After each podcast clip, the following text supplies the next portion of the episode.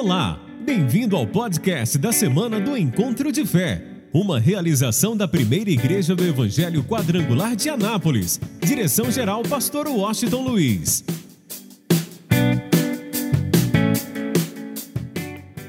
Trazer ao teu coração hoje, você só vai descobrir o caminho da felicidade. Você só será feliz se você verdadeiramente viver o propósito de Deus para a tua vida. Você não será feliz de verdade se você não viver o propósito de Deus para a tua vida. Você não terá uma vida plena se você não viver o propósito de Deus para a tua vida. Então, você precisa, eu preciso, nós precisamos viver o propósito de Deus para a nossa existência. E por isso, vamos lá, Evangelho de João, capítulo 13, versículo de número 1 em diante. É, eu quero que você esteja bem atento quanto a isso. Jesus nos mostra aqui qual é o caminho da felicidade. Quando é que alguém realmente será feliz? Jesus é o maior exemplo, preste bastante atenção. Jesus é o maior exemplo de viver uma vida com propósito. E olha que Jesus não viveu muitos anos, ele viveu 33 anos, mas ele viveu intensamente a sua vida, o propósito, melhor dizendo, o propósito da sua vida. E quando a gente está dentro do propósito de Deus, nós temos que nos esvaziar totalmente do propósito para a nossa existência nós não podemos negligenciar o propósito da nossa vida, o propósito de Deus para a nossa vida. Eu e você não podemos, e a vida passa, quero que você entenda isso, e nós não podemos negligenciar o propósito de Deus para a nossa vida. E nesta palavra você vai entender exatamente isso. Jesus só partiu deste mundo quando ele se esvaziou de todo o propósito do Pai para a sua existência. Então, aos 33 anos, ele cumpriu, ele cumpriu todo o propósito de, do Pai para a sua vida, ok? A tal ponto que ele disse no final, ele disse o que? Está consumado. Ele disse, Pai, eu cumpri todo o propósito da minha vida neste mundo. Eu cumpri todo o propósito da minha existência nesse mundo. Ele se esvaziou de todo o propósito. Então ele cumpriu 100% o propósito do Pai para a sua vida. E a pergunta é: e eu e você? Será que nós estamos nos esvaziando dia após dia do propósito de Deus para a nossa existência? Nós estamos cumprindo o propósito do Pai para a nossa vida? Será que nós estamos cumprindo? Vamos lá, olha só o que, que diz o texto. Vamos lá. Ora, antes da festa da Páscoa, sabendo Jesus que já era chegada a sua hora de passar deste mundo para o Pai, como havia amado os seus que estavam no mundo, amou-os até o fim. E acabada a ceia, tendo já o diabo posto no coração de Judas Iscariotes, filho de Simão, que o traísse, Jesus, sabendo que o Pai tinha depositado nas suas mãos todas as coisas, e que havia saído de Deus e que ia para Deus, levantou-se da ceia, tirou as vestes e, tomando uma toalha, cingiu-se, depois pôs água numa bacia e começou a lavar os pés aos discípulos e a enxugar-lhes com a toalha com que estava cingido. Aproximou-se, pois, de Simão Pedro, que lhe disse: Senhor, tu lava-me os pés a mim? Respondeu Jesus e disse-lhe: O que eu faço não sabes tu agora, mas tu o saberás depois. Disse-lhe Pedro: Nunca me lavarás os pés. Respondeu-lhe Jesus: Se eu te não lavar, não tens parte comigo.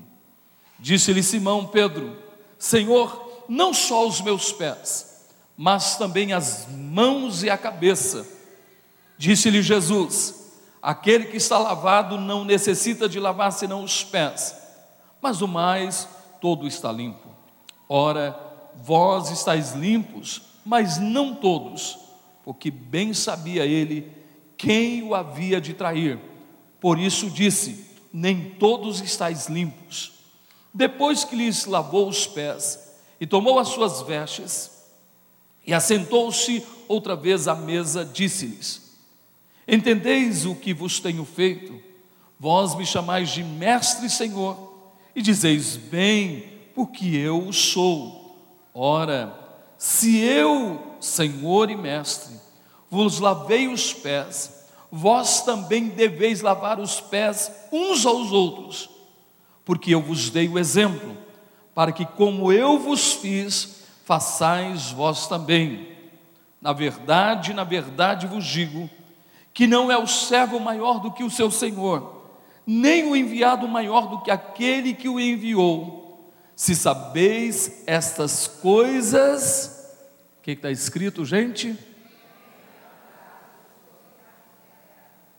Se sabeis essas coisas, o que? Jesus está nos mostrando o caminho da bem-aventurança.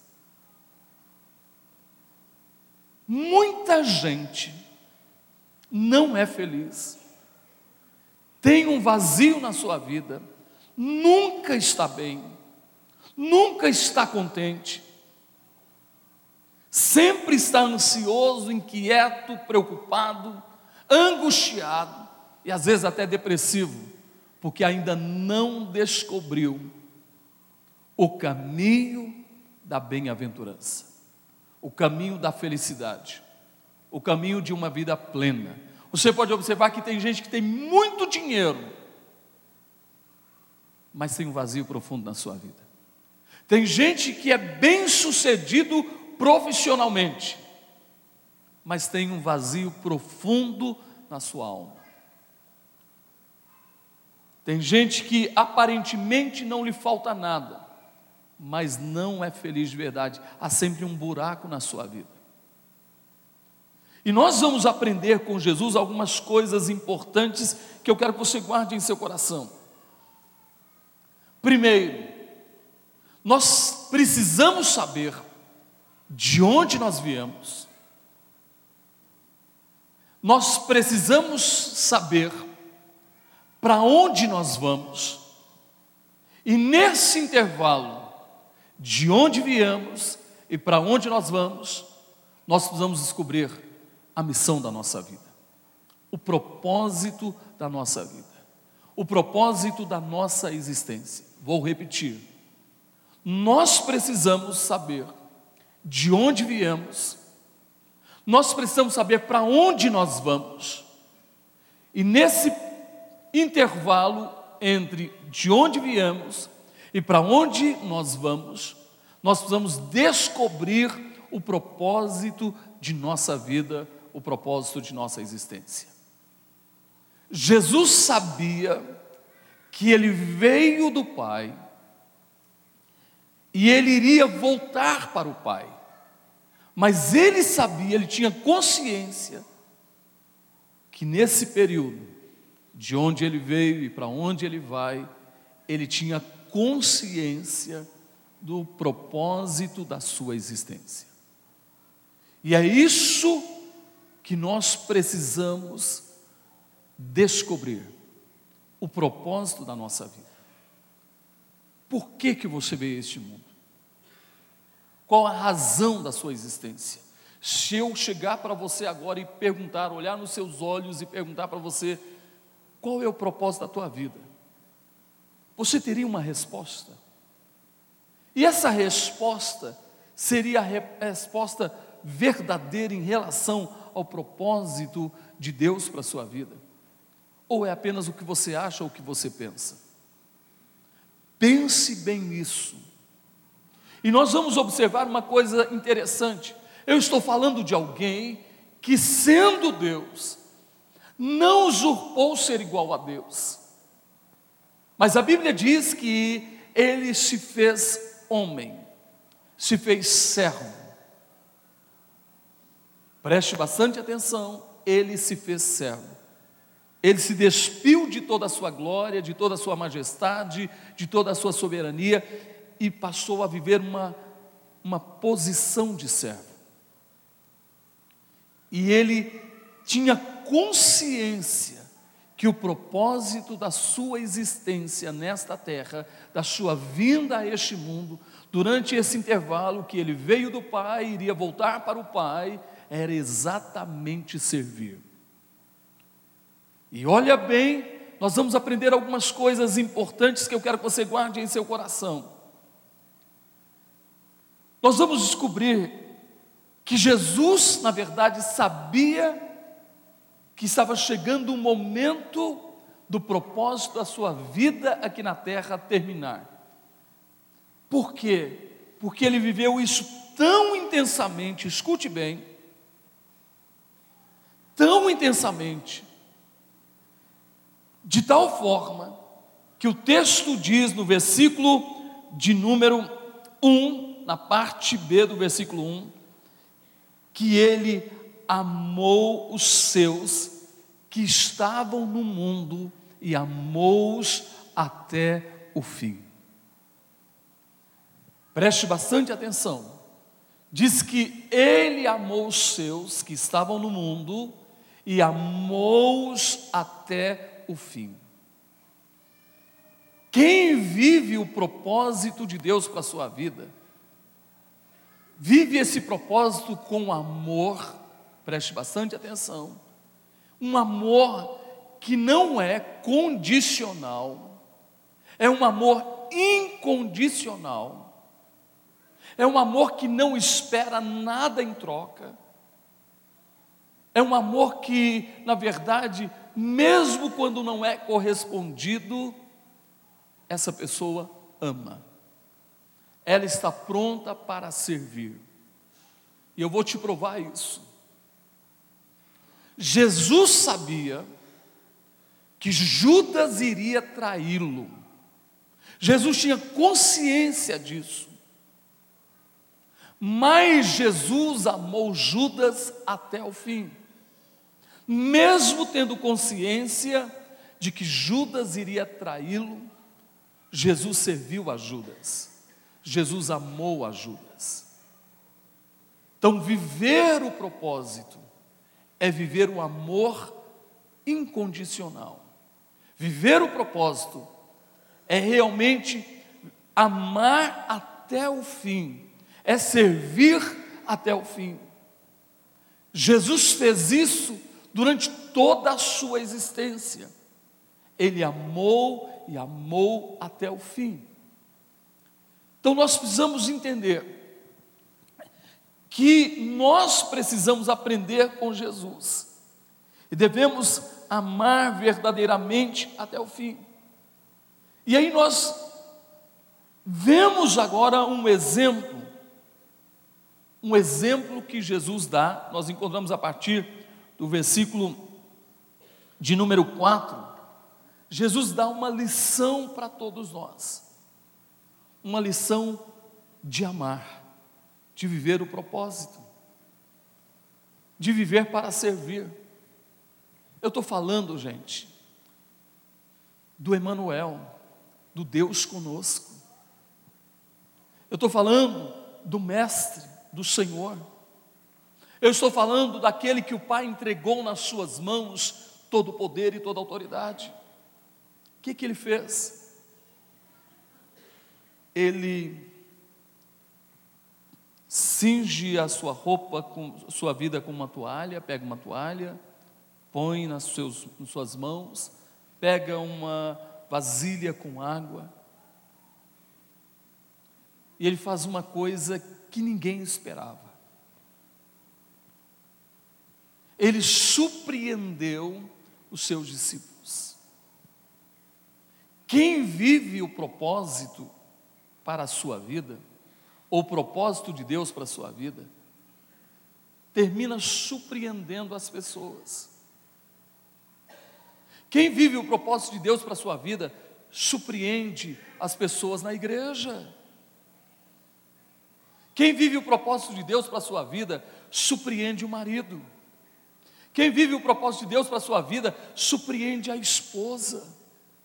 Quem vive o propósito de Deus para a sua vida, surpreende os filhos. Quem vive o propósito de Deus para a sua vida, surpreende os pais. E essas pessoas começam a fazer coisas que ninguém esperava.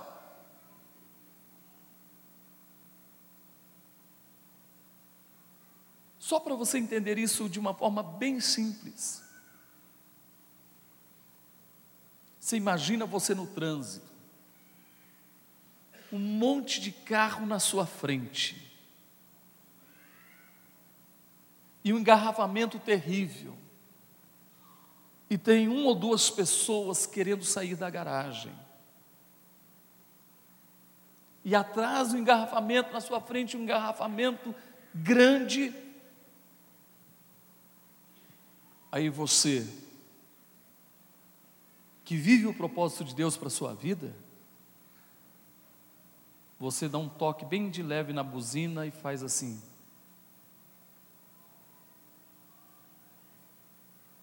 Por favor. Porque a tendência natural que a gente quer quer tomar frente.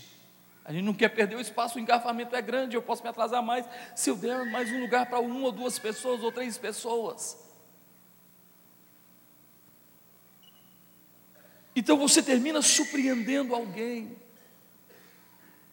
O marido, eu ainda preciso fazer isso, né? De vez em quando chegar lá e falar: não, deixa que hoje eu vou lavar as vasilhas. Né?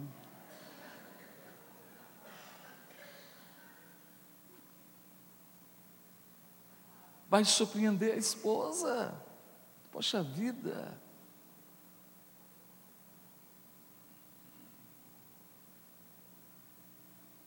Quem vive o propósito sempre está surpreendendo, gente. Quem vive o propósito está fazendo coisas inesperadas. A pessoa fica até assustada. Nossa, o que, que aconteceu com você? que, que aconteceu com você? Porque quem vive o propósito está sempre surpreendendo. Jesus surpreendeu os seus discípulos. Ele está nos dando uma lição. Jesus surpreende os seus discípulos. E ele simplesmente começa a lavar os pés aos seus discípulos. Eu fico imaginando todo mundo quando Jesus agacha, tira aquela sandália cheia de, desculpe a expressão, de merda de animal. Porque imagina quantos animais passavam e os discípulos pisavam em cima. E ele ia lá, tirou a sandália, aqueles pés suados, cheirosos, né? Aquelas sandálias maravilhosas que caminharam o dia todo. Jesus começa a lavar os pés deles, um por um. Aí, quando chega em Pedro, vamos aprender uma coisa interessante? Quando chega em Pedro, Pedro diz: Não, o senhor não vai lavar os meus pés, não, de jeito nenhum. Olha só a lição que Deus quer nos dar hoje. Jesus disse: Se eu não lavar os teus pés, você não tem parte comigo. O que, que nós vamos aprender com essa frase de Jesus? Ele está dizendo: se você não tomar posse do serviço que eu prestei a você, você não tem parte comigo. Vou repetir: se você não tomar posse do serviço que eu prestei a você, você não tem parte comigo. Só tem parte com Ele quem verdadeiramente toma posse do serviço que Jesus prestou a ele. Qual foi o serviço que Jesus prestou para nós, gente? Diz a palavra que ele se fez servo e foi fiel até a morte e morte de e morte de cruz. Ele foi fiel até a morte e morte de cruz. Vamos lá. Qual foi o serviço que Jesus prestou para nós? Ele simplesmente tomou o nosso lugar, tomou o meu lugar, o teu lugar, lá na cruz do Calvário. Estávamos condenados à morte, ao inferno, e Jesus tomou o nosso lugar. Por isso, ele prestou um serviço, o serviço da redenção, o serviço da salvação, o serviço da mudança de rumo, o serviço da mudança de história. Então, quando você tem um encontro com Jesus, você recebe isso. Esse serviço, o serviço prestado que tem o poder de mudar a nossa vida, a nossa história e nos levar de volta à comunhão com Deus, à comunhão com o Pai. Mas vamos mais para uma outra coisa para você entender isso. Só temos parte com Ele de verdade quando nós tomamos posse do serviço completo. Não apenas, gente, olhe bem para mim, escute isso. Não, não apenas a salvação da nossa alma, mas o serviço que Jesus prestou para nós na cruz do Calvário, traz a todos nós, levanta a tua mão assim bem alto, diga comigo, toda sorte de bênçãos espirituais, diga vida e vida com abundância. Então, o serviço prestado por Jesus na cruz do Calvário, entenda isso, o serviço que Jesus prestou na cruz do Calvário, lá na cruz, quando ele disse está consumado, ele está dizendo que tudo que você precisa ou necessita já está determinado sobre a tua vida. É cura? O serviço já foi feito, meu irmão, pela chaga de Jesus você já foi sarado é paz. O serviço já foi feito. O castigo que nos traz a paz estava sobre ele, e pelas suas pisaduras fomos. É necessidades que precisam ser supridas. Ah, Deus diz através de Paulo que Ele suprirá em Cristo Jesus todas as nossas necessidades. Você se sente um fracassado, um derrotado, o um incapaz? que, que ele diz? Que nele nós somos o quê?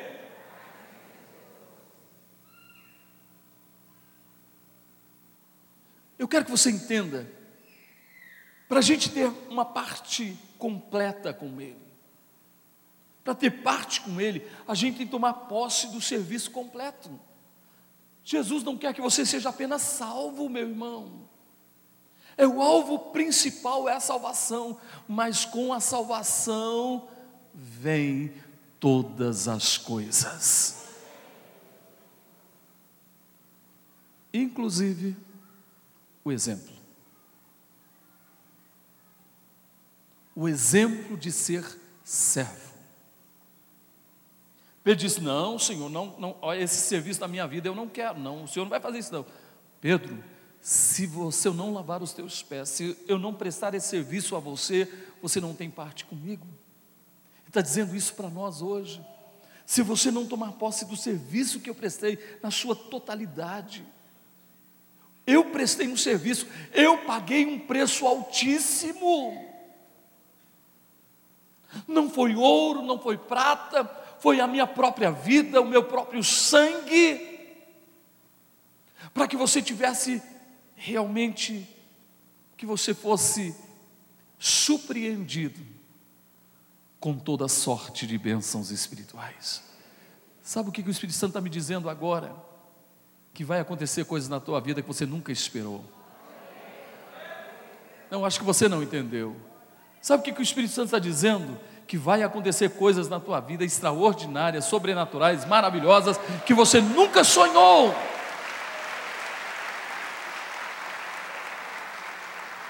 É exatamente isso. Aí é interessante, olha o que, que Jesus disse. Jesus diz exatamente, diz a palavra,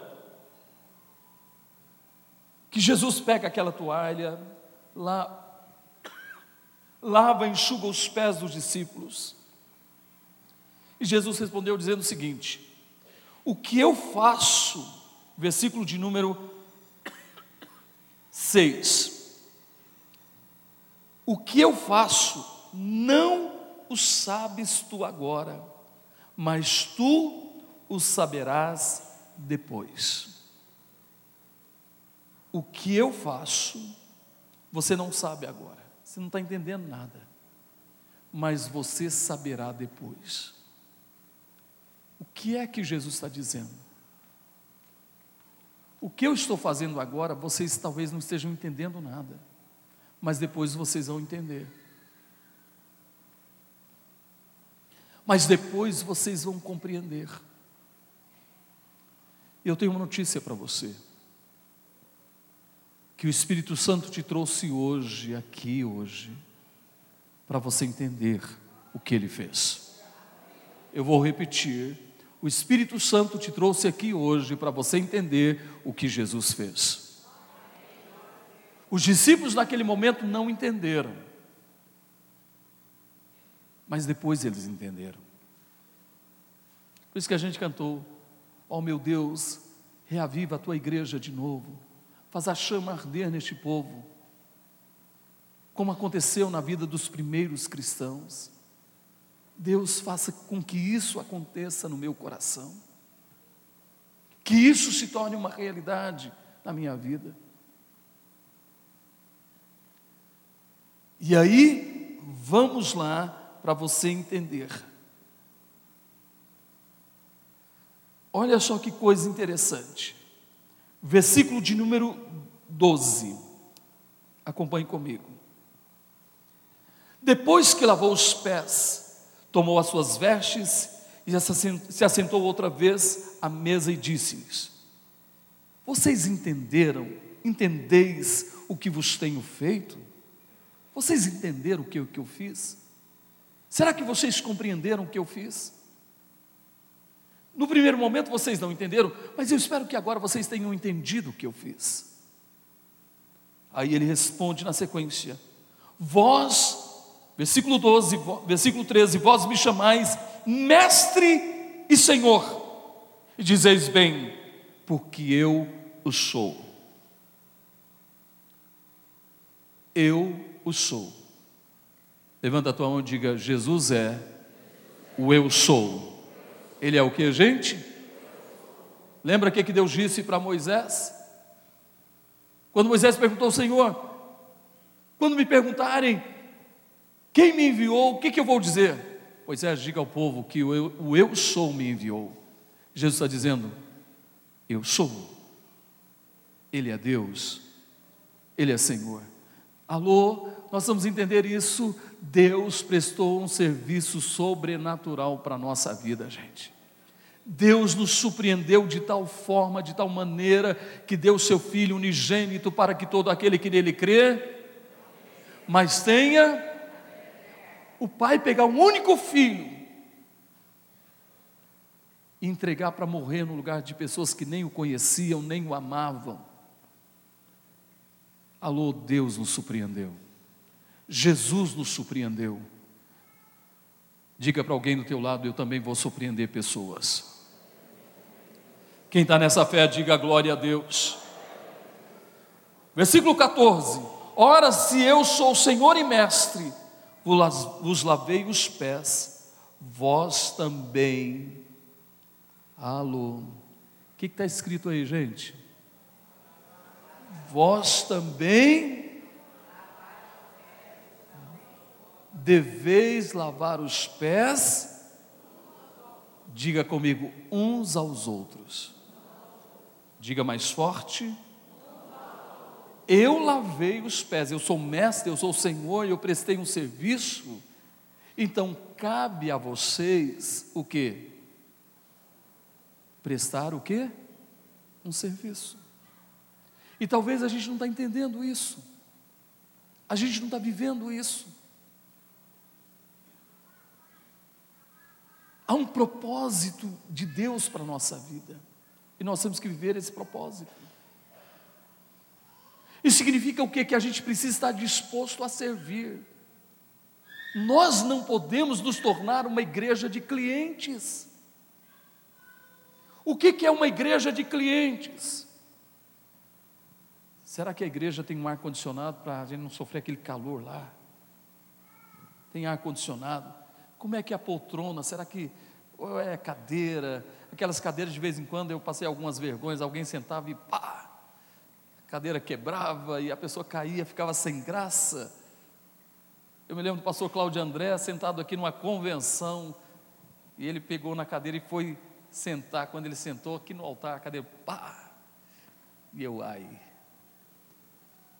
Ah, será que a igreja, olha só a igreja de clientes, a igreja tem alguém que vai cuidar das minhas crianças, para cuidar das crianças para não me perturbar e ficar tranquilo no culto. Ela está cuidando das crianças, pelo menos nesse momento eu estou descansando um pouquinho, né? Porque criança tem energia. Será que o que, que a igreja vai me, me servir? Olha a visão errada. O que, que a igreja vai me servir? Isso é uma igreja de clientes. Você não é cliente, meu irmão. Ah, eu sou dizimista. Eu sou ofertante, então eu tenho direito. Não é o caso de vocês, gente, mas só brincando. Tem gente que até a cadeira, tá? Que manjou. Se alguém sentar na cadeira, manjou. até a cadeira que ele acha que é, é dele. E se alguém, se alguém sentar, ele pede para sair. Ainda bem que ela não ouviu. Mas é, o caso dela é um caso diferente. Eu quero que vocês entendam, só usei só para descontrair um pouquinho. Quero que você entenda. É uma igreja de clientes. O que, que a igreja pode fazer por mim? O que é que a igreja pode fazer por mim? Gente, essa é a pergunta? Sim ou não? é o que eu posso fazer pela igreja. Alô? Qual é a pergunta? Só vive o propósito que entende isso. O que é que eu posso fazer pela igreja? Por isso Jesus diz: sirva uns aos outros. Vamos lá? Eu acredito que o serviço tem que começar lá no estacionamento. Talvez você deveria ser a pessoa que vai dizer assim: não, eu quero estar lá no estacionamento recebendo as pessoas. Você não está trabalhando para a igreja, você está servindo pessoas. Vou repetir: você não está trabalhando para a igreja, você está servindo pessoas. Quem está lá na recepção, gente, e o nosso estacionamento, nós vamos trabalhar um pouquinho mais nele, para que nós tenhamos pessoas que lá, de, vamos lá, lá na entrada no portão, ou lá na entrada quando estiver chegando, alguém com placas servindo as pessoas, vai lá, conversa das boas-vindas, servindo pessoas. Na recepção, você não está trabalhando para a igreja, você está servindo pessoas. O diaconato não está trabalhando para a igreja, está servindo. Os intercessores não estão trabalhando para a igreja, estão servindo pessoas. Quem está na câmera, ou no instrumento, ou no louvor, ou cuidando das crianças, ou lá na cozinha, no apoio, Meu irmão, eles estão fazendo o que, gente? Trabalhando para a igreja? Sim ou não, gente? Eles estão o quê? Servindo pessoas. O que, que eu quero que você entenda? Olhe para mim, escute isso. Viver o propósito de Deus, levanta a tua mão e diga: é servir pessoas. A igreja não pode ser formada pelos, pelo talento de alguns. Olhe bem para mim, escute isso. A igreja não pode ser formada pelo talento de alguns, mas pelo sacrifício de todos. Porque a igreja se resume muitas vezes pelo talento de alguns, e não está certo. A igreja tem que ser formada pelo sacrifício de todos. Nós temos que ter um coração pronto para. Por exemplo, poxa, se eu vejo que está acontecendo um problema lá nas crianças, eu vou lá para ajudar. Eu vou me dispor, não, eu vou lá. Eu quero estar junto. Eu vejo que está um problema, realmente está faltando alguém na recepção, algum em algum trabalho. Eu vou lá e eu tenho que estar pronto para servir. E eu vou dizer mais ainda: sua vida profissional, meu irmão, não é só para você ganhar dinheiro. Levanta a tua mão e diga: é para servir pessoas. É para o que a gente? Eu louvo a Deus pela nossa equipe. Tem gente que nem evangélica é, e tem gente que nem dessa igreja é, e estão servindo. Nós temos os psicólogos que estão atendendo, estão doando parte do seu tempo gente que entende de coach, que está fazendo a mesma coisa. Nós temos pessoas que são é, fisioterapeutas, que estão ajudando, médico. Agora tem, vamos ter ah, uma, até vamos uma nova equipe de fonoaudiólogos. E às às vezes a pessoa pensa que a sua profissão é só para ganhar dinheiro. Meu irmão, o alvo principal, levanta a tua mão e diga, é servir pessoas.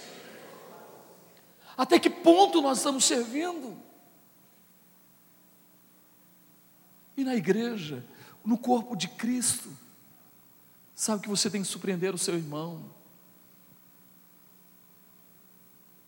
Começando aqui, gente, eu olho no corredor, é uma loucura, eu não entendo isso. Uma mãe com uma criança na mão e a pessoa não deixa a pessoa passar na frente carregando uma criança ou uma pessoa de idade e a pessoa não deixa a pessoa de idade passar na frente. Porque tem uns que têm uma pressa para ir embora. Tem gente que a gente fala assim: vamos ficar de pé. Meu irmão falou ficar de pé. Ele já está, aproveitou, ele já vai saindo. Que loucura! Que pressa de ir embora. Parece. É igual gente que fica lá no trabalho. Falta um minuto. Falta 30 segundos. Que pressa é essa de ir embora, gente? Que pressa é essa? Você sabe o que é uma pessoa almoçar e não comer a sobremesa? O que é melhor, gente? O almoço ou a sobremesa? E tem gente que vai embora sem receber a bênção final. Não adiantou nada, porque não recebeu a bênção final. Porque é apressadinho. Diga para o irmão, meu irmão, por amor de Deus, não seja apressadinho, não, meu irmão, espera terminar. E olha, eu tenho sido procurado ser fiel no horário, de verdade. Às vezes atraso três, quatro, cinco minutos no máximo. Cinco minutos vai mudar a história da sua vida, vai, vai, vai fazer você morrer, alguma coisa acontecer, gente, diga para o teu irmão, aguenta, meu irmão, fica até o fim. Quem está me entendendo, levanta a sua mão. Que, que Deus está falando conosco hoje, gente? Que eu tenho que ter um coração pronto para. Você viu uma pessoa, vai lá, meu irmão. Uma pessoa está com dificuldade, vai lá, serve o cafezinho para ela. Quem está me entendendo, gente? pessoa é de idade, ou está com uma criança, vai lá, serve o cafezinho. A nossa recepção tem que fazer isso. Tem uma pessoa carregando uma criança, está com dificuldade para pôr o café. A recepção vai lá, serve o cafezinho. Nós estamos aqui para servir o quê? Pessoas. Viu uma irmã carregando, um irmão carregando uma, uma, uma a, a cesta, está pesado, vai lá, ajuda. Você talvez está entrando junto com a pessoa, quer que eu te ajudo? Ajuda a pessoa. Não precisa ninguém falar. Levanta a tua mão e diga assim: Eu preciso viver o propósito de Deus. Diga: O propósito de Deus é servir pessoas. Quem quer servir pessoas, levanta a sua mão. Então, antes da gente orar, os diáconos se preparem, por favor. Olha só, olha só o que, que Jesus diz. Escute bem. Versículo de número 15. Porque eu vos dei o exemplo, para que como eu fiz, como eu vos fiz, o que? Jesus disse: Eu dei o exemplo, você precisa fazer a mesma coisa. Jesus serviu, levanta a tua mão e diga: Eu preciso servir. Aí olha só o segredo da felicidade. Na verdade, na verdade vos digo que não é o servo maior do que o seu senhor, nem o enviado maior do que aquele que o enviou. Se sabeis essas coisas, alô, quem está sabendo hoje? Levanta a sua mão. Todos nós estamos, sabendo, ninguém aqui é ignorante mais. Se sabeis essas coisas, bem-aventurados sereis se a fizerdes. Quem quer ser feliz de verdade? Então sirva pessoas. Então, antes da gente participar da ceia, porque você já tem que fazer a coisa certa. Primeiro, compra o livro. Levanta a tua mão e diga: Minha vida tem propósito. Não, vamos lá, levanta a mão como guerreiro e declara bem forte. Compra o livro, leia um capítulo por dia, 42 dias. Ok. Faça isso, ore. Segunda coisa que você vai fazer.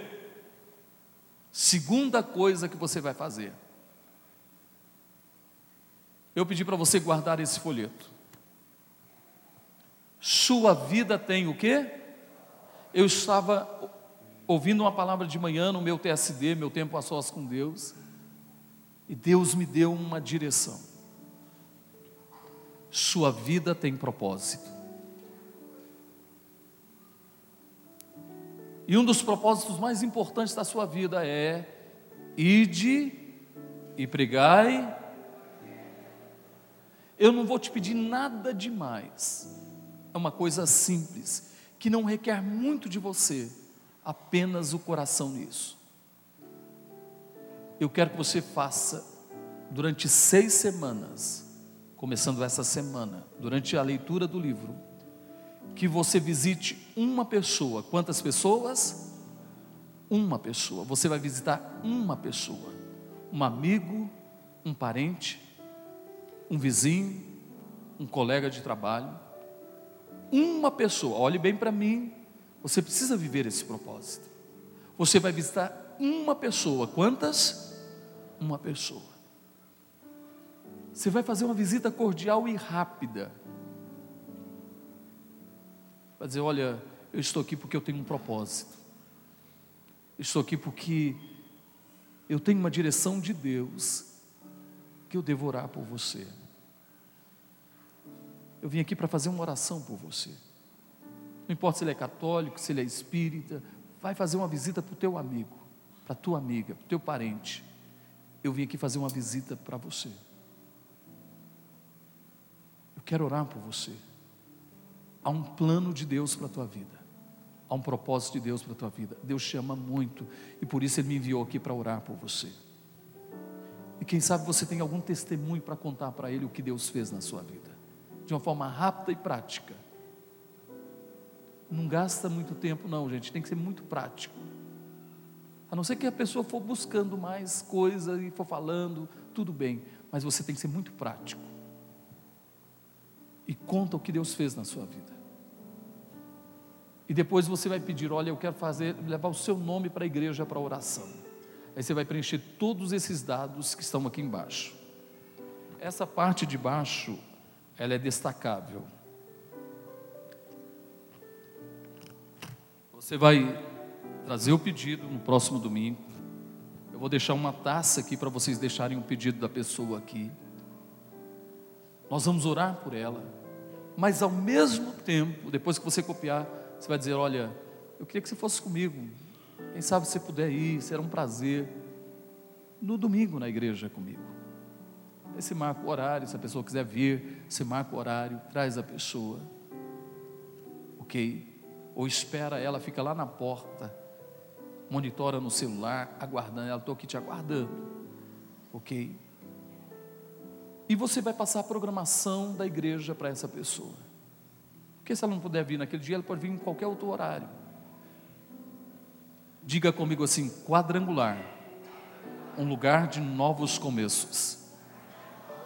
Deus vai te usar para mudar a história de outras pessoas. Quem me entendeu, levanta a sua mão. Você entendeu o propósito? Quem entendeu, levanta a sua mão. Eu quero fazer uma oração com você. Meu irmão, alô, não é um pedido do Senhor. Diga para alguém que está do teu lado, é uma convocação, meu irmão. Deus está te convocando para fazer uma visita essa semana. Eu vou fazer a minha, você vai fazer a sua, e nós vamos fazer a primeira visita essa semana. Domingo que vem vamos entregar novamente para você. Segunda semana, você vai visitar uma segunda pessoa. Não é pedido é convocação. Tem servo aqui, gente? Tem servo aqui? Vou perguntar, só pouca gente levantou a mão, acho que o resto não é não. Tem servo aqui, por favor? Tem servo de Deus aqui? Então Jesus, olha, quando a gente vive os princípios de Deus, Jesus diz assim: Eu não vos chamo mais servo, eu vos chamo o que? Amigo. Eu espero que a gente se torne amigo de Jesus. Fica de pé, por favor. Pega a sua folha segure nas suas mãos. Já pensa quem você vai visitar aí, por favor. Segura nas suas mãos. Segura aí nas suas mãos, por favor. Querido Deus, eu peço a Ti, ó Deus, que a pessoa que vamos visitar, que possamos alcançá-la com teu amor, com a tua bondade, com a tua misericórdia. Em nome de Jesus de Nazaré, que possamos vestir, nos revestirmos do Espírito para servir, que possamos ser servo, possamos ser bênção na vida das pessoas, em nome de Jesus e que em cada um de nós haja uma pergunta: o que eu posso fazer pela igreja? O que eu posso fazer pelo outro? O que que eu posso fazer? Em nome de Jesus. Em nome de Jesus. Sabe, olhe para mim e escute, antes de nós entregarmos o pão e o vinho. Quando o coração nosso o coração de servo, nós não nos esquecemos que a dia de Santa Ceia é dia de trazer o que, gente? Alimento. Eu sou tão servo, eu quero abençoar as pessoas de tal forma que eu não me esqueço de trazer o alimento. Tão simples, lá na sua despensa, pegar lá o arroz, o óleo, o feijão e trazer. Quem pode trazer mais, traz mais. Mas não tem aqui ninguém que seja tão pobre, tão pobre que não tenha nada para dar. Quem está me entendendo, gente? Todos nós podemos. Imagina se você fizer isso.